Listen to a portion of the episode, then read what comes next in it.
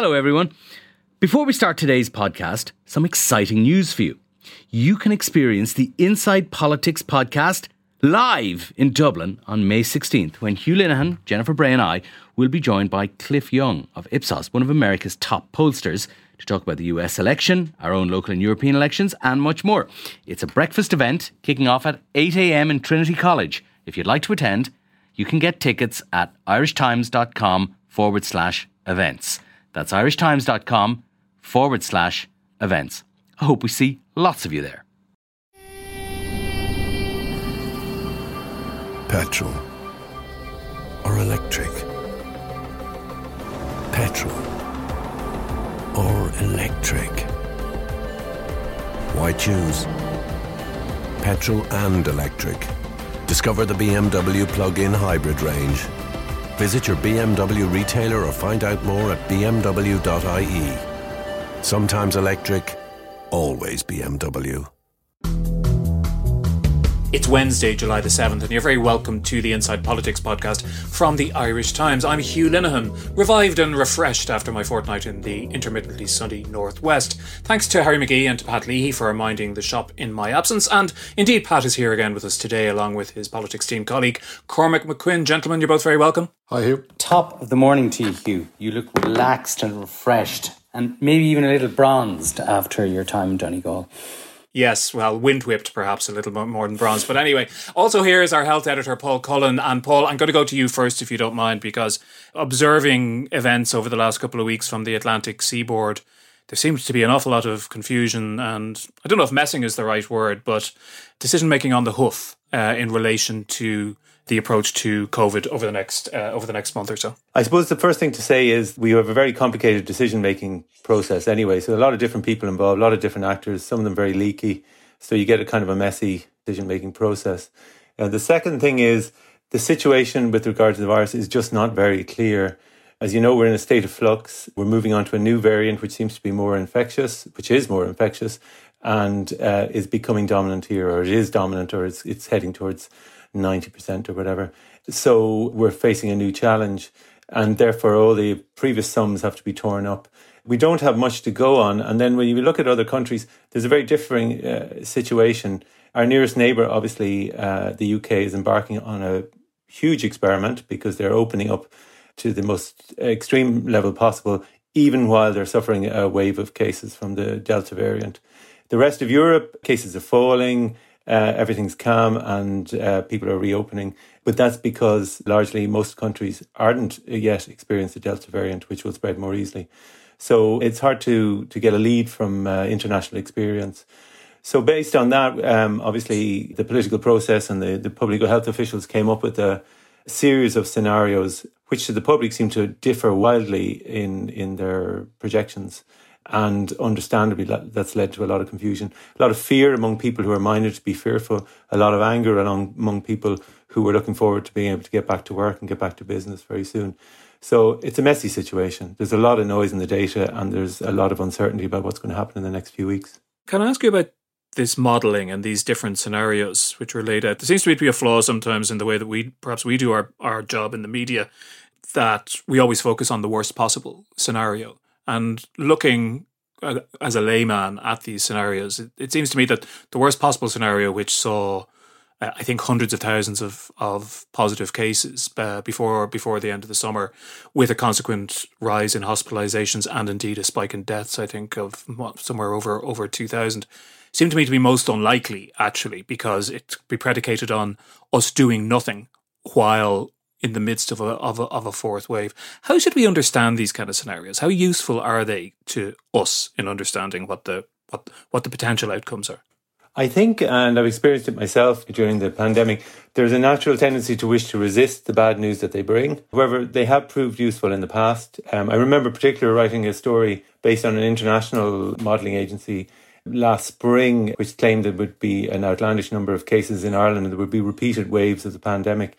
And I thought, this is never going to happen. This is scaremongering stuff. But in fact, it came to pass. The prediction proved to be pretty accurate.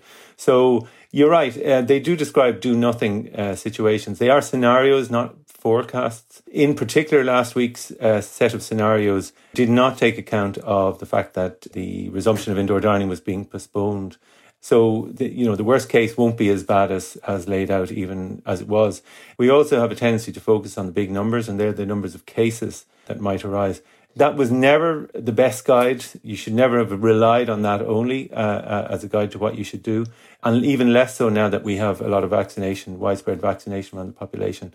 Cases do not translate as much as they did anywhere near as high an amount into serious illness, hospitalisation, ICU admissions and death.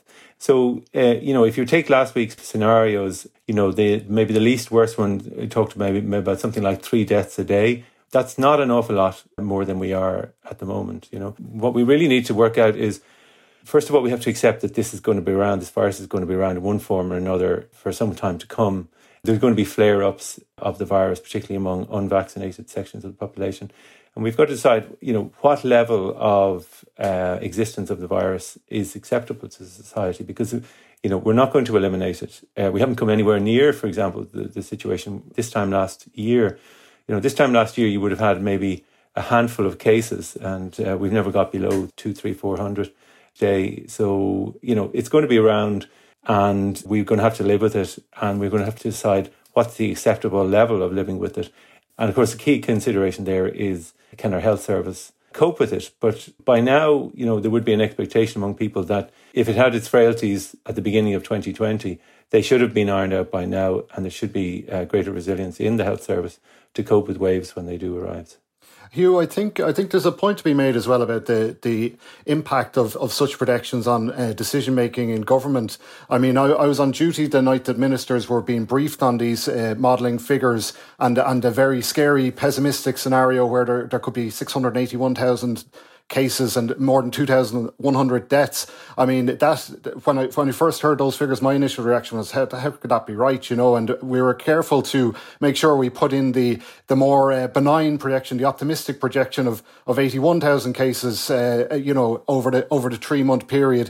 But in the following days, trying to drill down then into, well, which of the scenarios did Neffet believe was the most likely, and it seemed to be then in the middle of 2 central predictions whereby there could be between 545 and 1,230 deaths over the 3-month period, and that those in themselves are very frightening numbers. But there's no doubt that ministers were taken aback when they first got the Neffet predictions, and then even the more benign scenarios or the more middle of the road scenarios are quite scary. So I guess that it definitely factored into the decision to put off the resumption of indoor hospitality services by a few weeks while they try and work out how to prove people are vaccinated.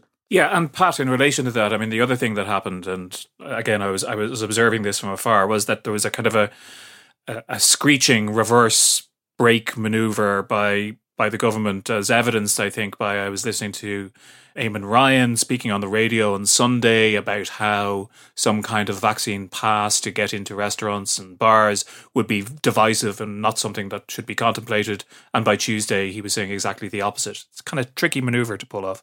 Yeah. Now, I note that our editorial today advises the government to be nimble and ready to make decisions and change directions on a daily or weekly basis. So perhaps the government are about to follow that advice. The Taoiseach made the point, speaking to journalists on Monday, that, and I suppose we'll come on to talk about this in a moment, but the idea of using the EU COVID pass as a ticket into, bars and restaurants, and that is something that the government policy is explicitly against. Now, it does seem that they are about to change it because they are examining examining that potential change with the representatives of the hospitality industry. There's another meeting tomorrow, and Leo Varadkar said yesterday he expects, or he hopes at least, to be able to bring proposals to government next week. But that does require a U-turn in government policy. And to be honest, I think that I'd agree with the sentiments in the editorial this morning that the government is going to have to swerve and tack and jib, I think, for the next while, as the situation with regard to the how the Delta variant is playing out on the ground takes shape, because as Paul says, there is a great degree of uncertainty as to how the Delta variant actually impinges on the operations of the health service and so forth. So the experience in the UK, where they're way ahead of us, both in vaccination, but also in terms of the spread of the Delta variant, has been that while cases have gone up, that hospital admissions have gone up at only a fraction of the pace, and deaths only at a fraction of what was seen elsewhere. And in a way, this is the set of decisions that confronts government within the next week, which I think is about the continuation of the restrictions that are in place on indoor dining and in some respects on other areas, is that the original idea of the restrictions and of all the restrictions going right back to, you know, the general lockdown was to protect the health service from being overrun. Now, if there is no danger of the health service being overrun, and that is the case if hospital admissions stay down despite the rise in Delta variant infections, then you would have to say, what is the rationale for keeping restrictions in place if there is no danger to the health service? So in other words, is the government about to change the rationale for restrictions from protecting the health service to simply protecting people from getting sick with this or getting infected with the virus? So in that sense, I think government is in a very difficult position at the moment, because it is being pushed and pulled in several different directions with only sketchy data about what is likely to happen in terms of infections and their effect over the coming week. Yeah, there's a couple of things, Paul, that strike me about that. One is that, and I think this is happening, it always happens when we start talking about opening up rather than closing down, the kind of the binary choice oversimplifies the questions which the government and NEFIT face. It's not just a question of lockdown versus opening up, no matter what's going on in the UK. It's a more complicated set of calculations. A lot of them have to do with time. It might just be a question of buying time, 3, 4, 5 weeks to up the vaccine, I suppose, level to over 70% or 75% or something like that. And there are certain elements that, I mean, Pat talks about nimbleness in government. I mean, we don't really see that with something like the rather absurd situation we've had, which you write about in the Irish Times today, about the people stranded on one dose, the people aged between 60 and 69 of AstraZeneca jabs who've been waiting for weeks. While I was talking to somebody yesterday who's been waiting for weeks for their AstraZeneca jab. In the meantime, their son has been fully vaccinated and is grand. It is in his 30s or 40s. But that'll be fixed, I gather, in the next couple of weeks. But it could have been fixed quicker. I was listening to Luke O'Neill on RTE this morning describing that as a travesty. It certainly didn't show much nimbleness, something like that, where they could have just mixed the jabs, but the system that they had in place meant that they weren't in a position to make that decision and implement it. So that doesn't fill me full of optimism about our system's nimbleness. Yeah, I mean, it's been fixed for the system, but whether it was fixed for the people involved, it's another matter. A few things there. It points also to the as I mentioned earlier, the complicated decision-making process with all the multiplicity of different bodies involved. Boris Johnson this week did ask a good question. He said, basically, if not now, then when? And, many scientists would say, actually, would you just wait a little bit and then let more people be vaccinated, and then maybe we'd go. But that has been a constant refrain of the scientific community. Give us a little bit more time. Extend the lockdown. And people are tired for that. I can understand that. Looking back, you could say it was justified. Certainly holding off 2 months in the spring and continuing the lockdown seemed to work in terms of stabilising the situation and allowing everything to get on an even keel, and giving time for the vaccination programme to really kick off. We're not that far, for example. Like, we've 50% of adults are fully vaccinated now, isn't it? Compared to 2/3 in Britain. So, we're not that far off. So we can see what happens when you up that proportion. You still get more cases. So what are you going to do then down the line? So it's, as you said, there is a lack of data, because this is a completely new situation. We only heard of the Delta variant just before Christmas. it's only settled in this country for a few weeks. The good thing is that it's probably things are as bad as they can be in relation to Delta, because most of our cases are Delta cases. But we're not hearing that they're more serious. The figures in England and in Britain are varied. In some cases, numbers are going down. Scotland, public health officials here referenced Scotland quite a lot last week. Now, the UK has the worst figures at the moment in Europe, and Scotland have the worst figures in the UK. So, they weren't picking a particularly average country, but even since then, Scotland's cases seem to have peaked and have come down. So it's really confusing scientists, both sides of the water, what exactly is going on. And of course, if you do look at the graph, which you mentioned for England, yes, the graph has gone up steeply for cases, but the other two graphs for hospitalisations and death. Well, hospitalizations have gone up slightly in the last while, but deaths have completely flat. And it sounds very callous to be talking about things in these terms. There are other aspects of this. There is long COVID, and there's the impact on healthcare for non-COVID patients and so on that have to be factored in. But it isn't particularly reassuring to hear from the HSE that demand for services are very high at the moment. We've 300 people on trolleys every day. Before a possible wave comes into the hospitals. Yeah, it's interesting. I mean, you mentioned Scotland. I was going through the emails to our podcast email when I got back from my break, and Chris Snazle, he lives in Glasgow, he was a little bit critical about what he described as some of our sloppy language about the protection which vaccines protect. He makes a point that AstraZeneca is approximately 60% effective against infection, 80% effective against hospitalisation. So that still means that, that people who are vaccinated are not 100% protected. But he also makes a point, and I think Chris sent this email before the kind of developments in the UK of the last week or so, that he talks about long COVID, and he says from a purely economic point of view, the long tail of people incapacitated by long COVID is something politicians and the political commentariat should be taking more seriously than they are. I mean, is that true? I'm completely at sea as to what we actually know in terms of real hard data about long COVID. Yeah, I suppose, again, we'd be looking to Britain. There was an estimate that 10% of people might have been affected by COVID, but it depends on what time period you're talking about.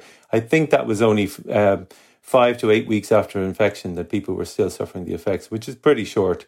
So you're looking at something, that body of people who were affected in a serious way for a period of months after they had been infected. So I think you're talking about something about 5% of patients who are suffering symptoms still, up to a year after they had been infected. And of course, some of those patients might have had very mild cases of the disease. So it's a lot of unpredictability. Some of them might have been asymptomatic. Some of the ones last year were never tested. So there's a lot of stuff being lumped in under the long COVID banner. And obviously, depending on your experiences, they would very heavily colour your views on that. If you've experienced this, you might take a much more profoundly serious view of it than if, many doctors who speak to me say that what they're seeing tends to fade, and they're not the symptoms that are not untypical for the type of viral illness that that they deal with before this pandemic started. Cormac, what are the key pressures on inside government now at the moment? The government seems absolutely intent on following the advice of Nefit largely to the letter, with a couple of exceptions. But presumably there are also, and in fact we can see that they're coming under pressure from those sectors of society and industries that are still completely out of action because of the restrictions. Hospitality in particular, and I suppose the tourism industry more generally, given the time of year.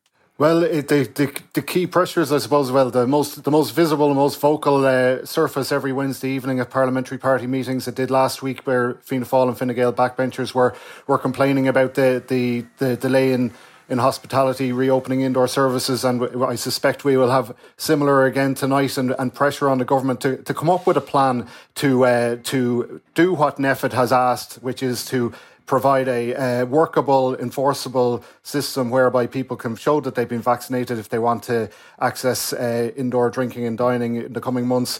and also do that quickly. Its speed is of the essence here now, because the hospitality industry have been arguing that if we lose most of July, the summer may as well be gone. You know, there's all these comparisons to how much business is worth in one week in the summer compared to the quiet months in autumn and winter. So you've pressure coming from within the government in terms of backbench TDs, and outside from the industry. But I will say, I mean, you talked a bit about buying time earlier, and certainly the decision to put off opening indoor hospitality allows for more time for more people to be vaccinated.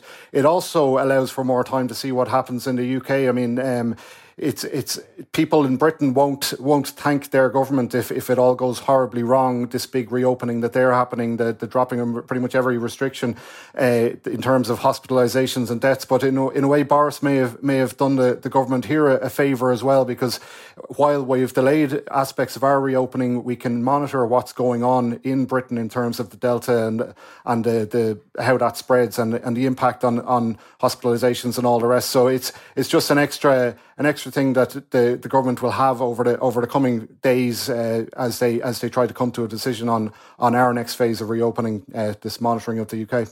Paul, the announcements by Boris Johnson and Sajid Javid over the last few days, would it be fair at all to look at them as being a sort of retooled version of the herd immunity policy, which was discredited very early last year, but which perhaps might have some greater validity in some people's eyes at this point because of the breaking of the causal link between infections and hospitalisation?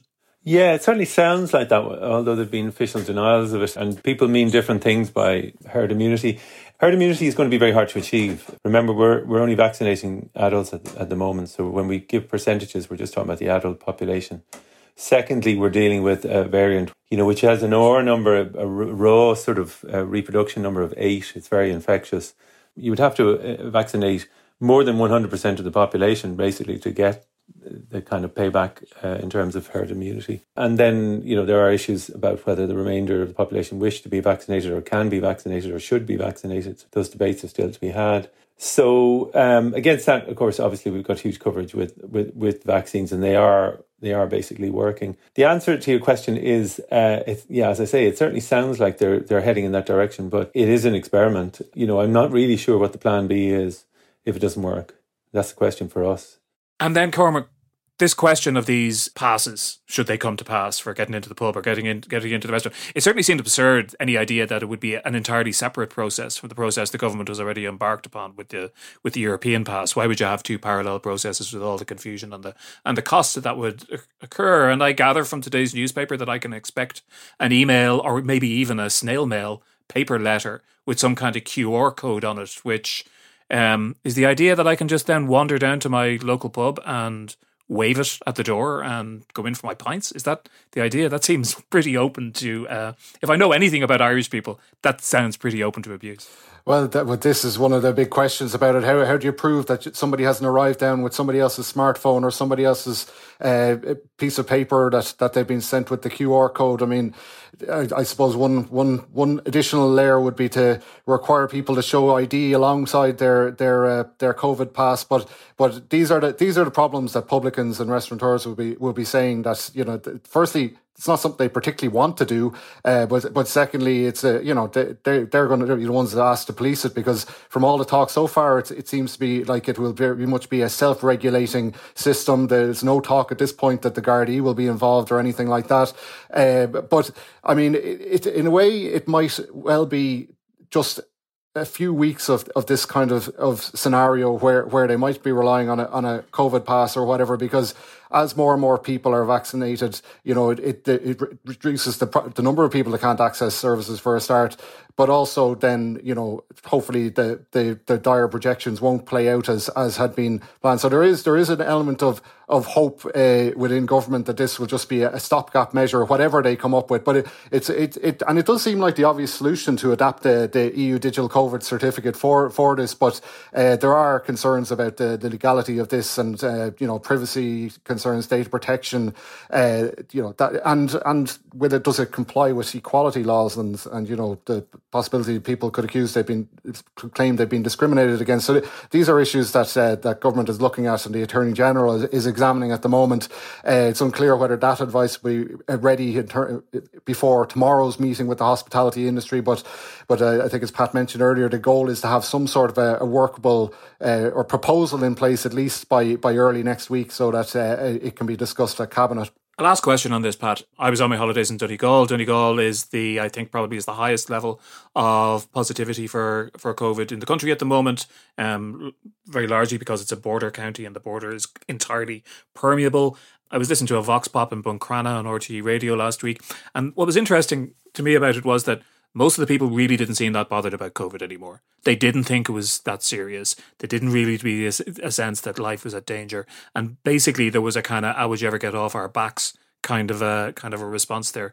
And I wonder, is that a harbinger of how people at large are going to start thinking more and more about COVID? This is a really interesting question, I think, Hugh, and I'm interested you should say that, because I saw similar patterns in the Department of Health research, which was published the other day. This is the ongoing research on public attitudes to COVID and restrictions and so forth that they publish every week. Now, previously, when we have been facing into another wave, the public has become a bit more frightened of COVID in advance of that wave. In other words, the public has tended to be, if you track the data of the public's perception of where we are, the public has tended to be a bit ahead of what has actually subsequently happened and subsequently showed up in the COVID numbers and then in government actions. And while there are some indications that people are becoming a little bit more pessimistic about the future, there is also indications in it that people are becoming those people, and there's always been, the two groups of people who are less fearful of COVID and people who are more fearful of COVID in the population. But those who are, the number of people who are impatient with the relaxing of the restrictions is growing a little. It's not diminishing. So if that continues, then I think what you're looking at is probably a majority of people who will be saying, look, let's get on with it. And this is in tune with our own poll findings from the spring and early summer, which tended to show that that people's attitude, and these were taken in a completely different context, of course, but when people believed that when the vulnerable people had been vaccinated, when the vaccine had been rolled out, that they wanted life to get back to normal at that stage. So, in summary, I think that what you witnessed in Donegal last week on an anecdotal basis, there may be reason to believe that that is reflected across the country at large. And if it is, I think it's an important shift in public opinion. Right, we should leave the subject of COVID there for today, and I'll thank Paul for joining us before we move on to our next topic. And so Cormac and Pat are still with us because we have the pressing subject, or always a pressing subject, for political correspondence, which is we have a by-election this week, Pat. The Dublin Bay South by-election takes place on Thursday and count day is Friday. Are you looking forward to it? Of course. What better way to spend an afternoon for political correspondence than down in the RDS watching the piles of ballot paper stack up and trying to look at your crystal ball and see what it means for the seventh count. I think it'll be really interesting. You know, real uncertainty as to what sort of turnout you're going to get. Turnout in Dublin Bay South has tended to be on the low side. Some of that, I think, is because of the transient nature of the population in some parts of that constituency, which probably inflate the electoral register and thus depress the turnout figures. But, you know, talking to people on the various campaigns yesterday, they are all now looking to put in a big get out the vote effort, particularly Fine Gael, will be doing a big get out of the vote effort tomorrow to get its voters to the polls, in the belief that if it can get its voters to turn out, its candidate James Geoghegan will stay far enough ahead of Ivana Bacik to make her uncatchable. The evidence of our poll would suggest that that race will be pretty tight. And if there is, to the extent that we can judge any momentum from a series of anecdotal reports on the canvas, there does appear to be some momentum behind Ivana Bacik. And the conventional wisdom, oft wrong conventional wisdom, but for what it's worth, the conventional wisdom amongst most political observers and political pundits seems to be that Ivana Bacik will do well enough on first preferences to make her overhauling of James Geoghegan an inevitability. I wouldn't be that confident, but I would say that is the probable outcome at this stage. And Cormac, you've been out with some of the candidates this week, including Ivana Bacik. So what's your read of how she's performing? Well, everyone enjoyed, canvassing in the sunshine, and I checked the weather for tomorrow, scattered showers, so it shouldn't dictate too much against its turnout. But one thing I was wondering is, I noticed as we were going around both Milltown with Ivana Bacik and Ratgar with Clare Byrne, was despite the work from home orders and the COVID situation, a lot of people not at home, actually. I suspected that maybe there's holiday homes in the West getting used at the moment and things like that. So, it'd be interesting to see what the turnout is tomorrow, given that Sinn Féin had one of its greatest by-election successes in a scenario where there's very low turnout in Dublin Midwest in 2019, getting Mark Ward elected because of their very strong get-out-the-vote campaign on that occasion. But to return to Ivana Bacik on the doors, I mean, she was getting... The campaigns always say it, it's never been a single campaign team that never said they didn't get a positive reaction on the doors, but she genuinely did, in what was considered to be quite a Fine Gael area of Milltown. There were indeed Fine Gael supporters who said that they were likely to vote for her, a Fianna Fáil supporter as well, for that matter, albeit one of her former teachers. So they may have always been voting for her, but Labour definitely did have a pep in their step after that poll that showed them on 22%, and the former TD Kevin Humphreys, kind of an experienced voice from that constituency. I mean, he went as far as to say that it's possible she could top the poll. He certainly thinks it's going to be very tight between her and James Geoghegan when it comes down to it. He said as few as 200 and 500 votes, so it could be a bit of a nail biter on Friday as the counts come in, and if it is particularly tight, I mean, you couldn't discount the possibility of recounts and things like that, meaning a result could drag on late into the evening, or God forbid, Saturday morning perhaps either. But that's... Certainly, the wind is in Ivana Bacik's sails, but it all depends on how well Fine Gael can get their core support out in a constituency. Remember that had two Fine Gael TDs not that long ago. It'd be quite extraordinary if they didn't have a single TD in Dublin Bay South for the remainder of this doll. Well, indeed, and if Ivana Bacik were to top the poll, she would undoubtedly win the seat, I think, Pat. The question is, she needs to be within hailing distance of him, which I take to be about 5% or so after the first count. I saw a commentator in another newspaper suggesting that if James Geoghegan doesn't hit 30% on the first count, he's in trouble. What do you think of that? Yeah, I wouldn't quibble with that, yeah.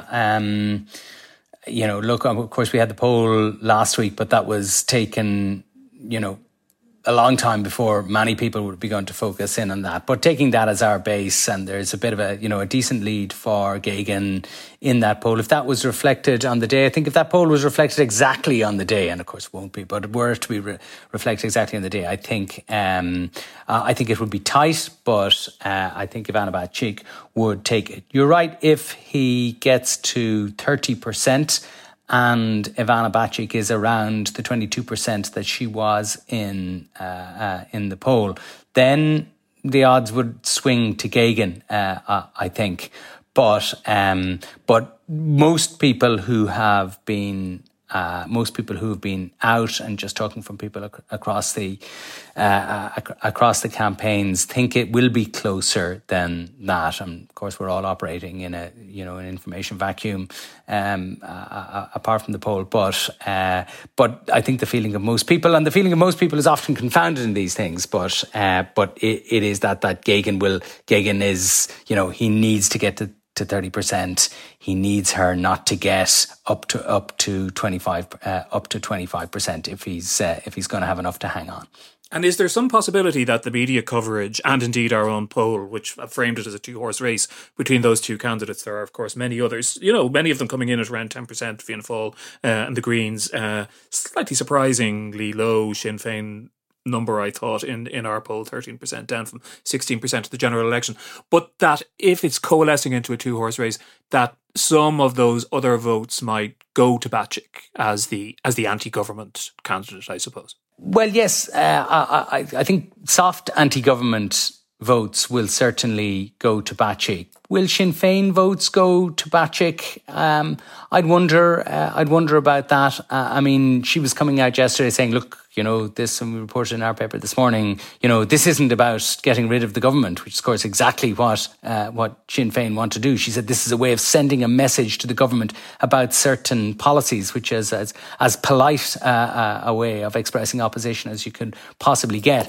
And don't forget that this is a constituency where, you might expect intuitively, and certainly our poll bore out, this isn't a constituency that is hostile to this government. There's a majority of people in this constituency that are satisfied with the way the government is doing. So there is a possibility of intra-government transfers. And our poll suggested that there should be a fairly strong transfer of votes from Fianna Fáil to Fine Gael. And you'd wonder, will you see that intra-government transfer replicated in the Green votes? And if assuming all the time that the Greens and Fianna Fáil go out at a relatively early stage, that could some of those votes could go to Fine Gael, or at least the intra-government solidarity, if that's what turns out to be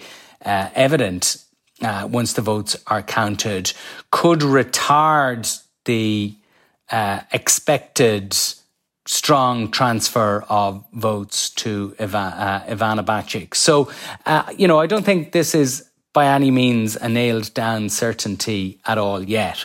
It will be really important, the gap, if there is a gap, between Geoghegan and Bacik on the first count, will be the first thing to look for as an indication of where things are going. And if there is a small gap, then we may be able to call this relatively early.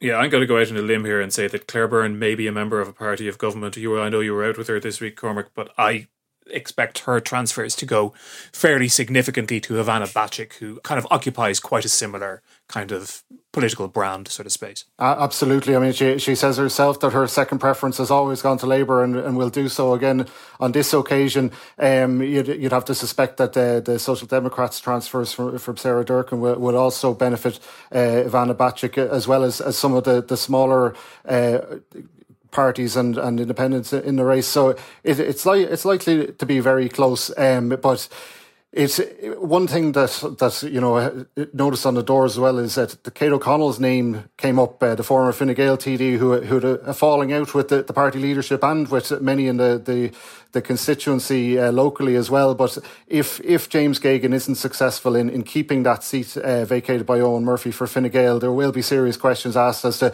why bridges couldn't be mended with Kate O'Connell, because she would have, as a former TD in the area who very narrowly missed out during the general election, she would have had a very good chance of getting over the line for Fine Gael. So expect those sort of questions to be asked if things go wrong for Leo Varadkar's party. Right, well, we'll be covering the count, of course, on irishtimes.com throughout the day on Friday, and we'll do a special podcast, hopefully when the the dust is beginning to clear and we maybe get a sense. When do you think that might happen, Pat? Is that a dangerous prediction as to when we might not have a concrete result, but clear indications of how things are panning out? Yes, it's always a risky prediction to make. But I was speaking to somebody yesterday who will be involved in the count, and they're pretty bullish about, you know, their preparations. They say that COVID shouldn't retard the production of the result. They are hoping for first counts at around lunchtime and maybe to have the whole thing wrapped up by mid to late afternoon.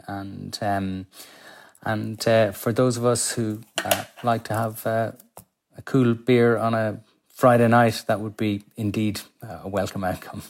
Indeed, I might see you for one of those outdoors, of course. We shall leave it there. Thanks very much indeed to Pat and to Cormac and to Paul Cullen for joining us earlier. Thanks also to our producer, Jennifer Ryan, and our engineer, JJ Vernon. We will be back very soon indeed. Indeed, on Friday we will be with you. And do remember that you can mail us with your thoughts and your questions at politicspodcast@irishtimes.com. Until the next time, thanks very much indeed for listening.